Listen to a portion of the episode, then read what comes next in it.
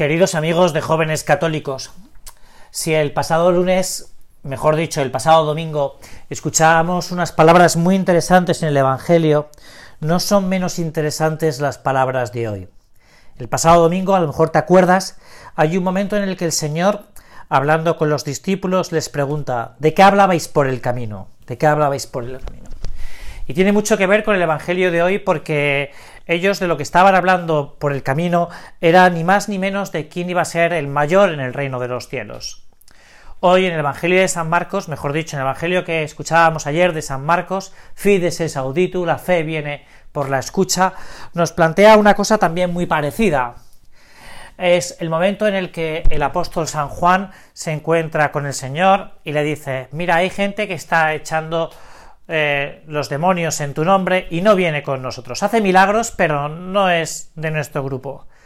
Y el Señor pues se lo recrimina un poco a San Juan, ¿no? En el sentido de decirle: mira, si están haciendo milagros y lo están haciendo en mi nombre, están conmigo, porque quien no está conmigo está contra mí.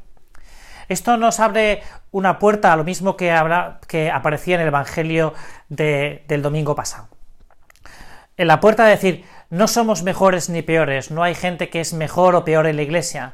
Todos hemos sido llamados a lo mismo, todos hemos sido llamados a ser santos.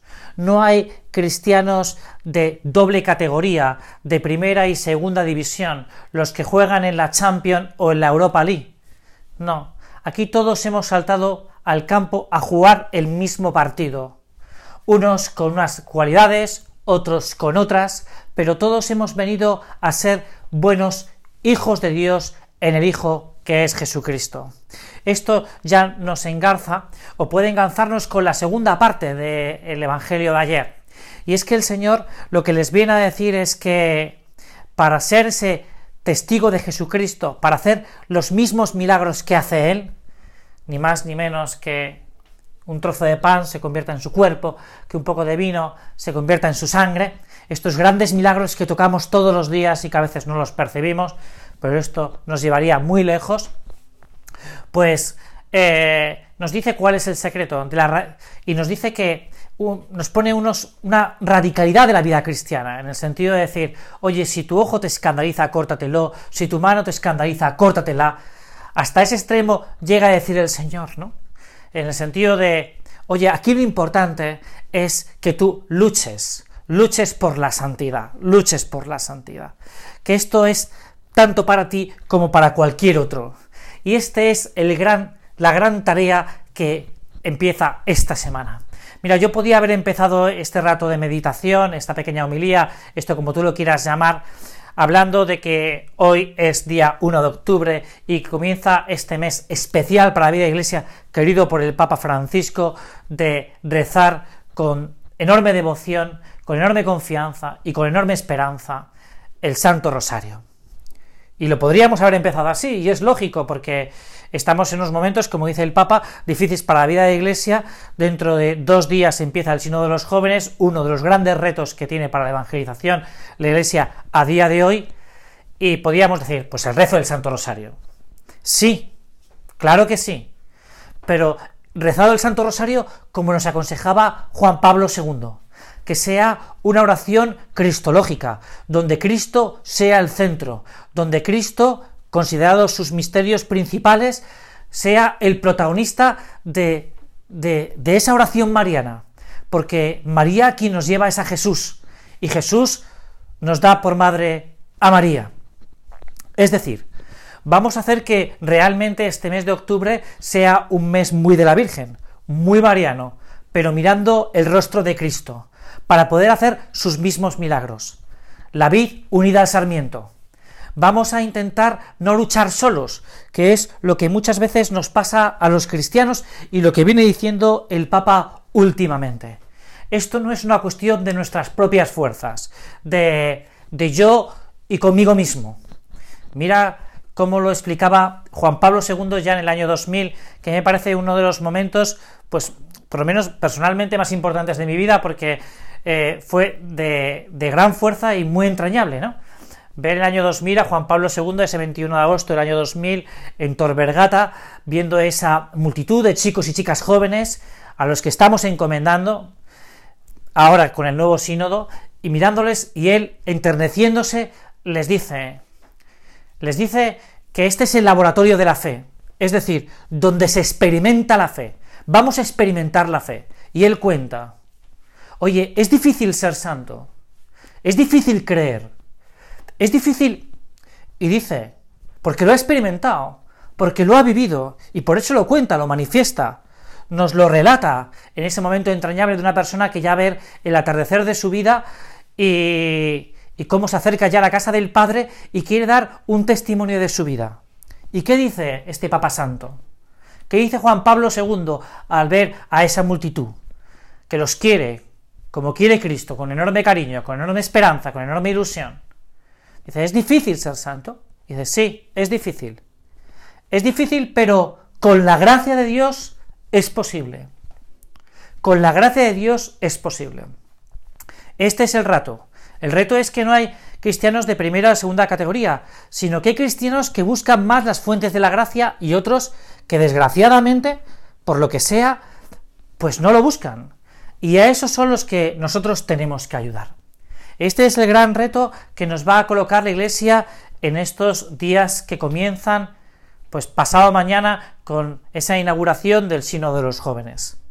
El que los jóvenes se sientan protagonistas, el que vean que ellos, en sus circunstancias actuales, en las circunstancias en las que viven cada uno, en las que están bombardeados por los medios de comunicación, por las redes sociales, por un ambiente que no ayuda a veces a identificarse con Jesucristo, pues uno puede si se apoya en la gracia.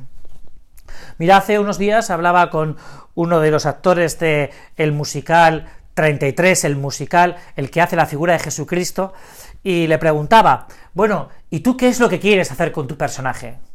Y me decía, mira, yo lo que quiero hacer es lo mismo que he hecho cuando he interpretado otras series de televisión, que a quien vean sea el personaje, no al actor. Mira, esto es la vida cristiana. Lo que nosotros tenemos que hacer es que con nuestras vidas la gente vea a Cristo y no nos vea a nosotros. Que yo disminuya, como dice San Juan Bautista, y que Él crezca. Esto es la esencia de cada uno de nosotros. Como dice también el Papa Francisco, la medida de Cristo en nuestro corazón. Me parece que estoy diciendo muchas cosas, pero al final estoy diciendo solo una. Y es la que cada uno pues debe meter en su corazón y en su alma, y que a mí me gustaría que estuviera muy en el fondo de nuestra propia intimidad, ¿no? Voy a intentar parecerme un poco más a Cristo en este mes de octubre, mes del Rosario, con la ayuda de la Señora, de la Virgen, que es en definitiva quien más lo conoce. Es su madre. ¿Y quién conoce mejor a un hijo que una propia madre? Por eso, este reto que tenemos cada uno de nosotros, de no distinguir entre católicos de primera y segunda categoría, entre los religiosos, religiosas, los curas y los laicos, sino que todos estamos llamados a lo mismo, los obispos y los papas, todos estamos llamados a la santidad, a ser perfectos como el Padre Celestial es perfecto, que es el mandato imperativo de Jesucristo que les da a los apóstoles. Este reto pasa por identificarnos cada vez más con Jesucristo, que está, como hemos comentado muchísimas veces, en el pan y en la palabra.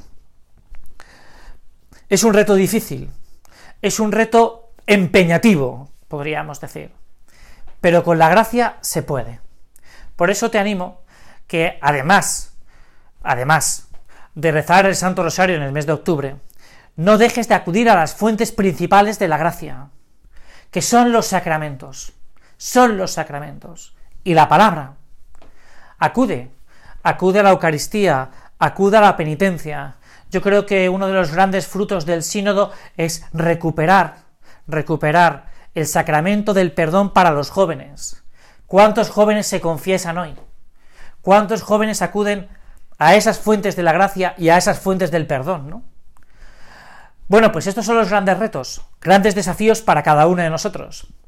Uno cuando ve su historia personal y cuando ve también la historia, por ejemplo, de esta página, pues dice, oye, gracias al empeño de muchos, al trabajo de unos cuantos, a que cada uno de vosotros nos apoyéis con vuestra oración y con vuestros consejos, Pues gracias a esto, la página este año, por ejemplo, ya ha alcanzado pues más de 1 millón de visitas.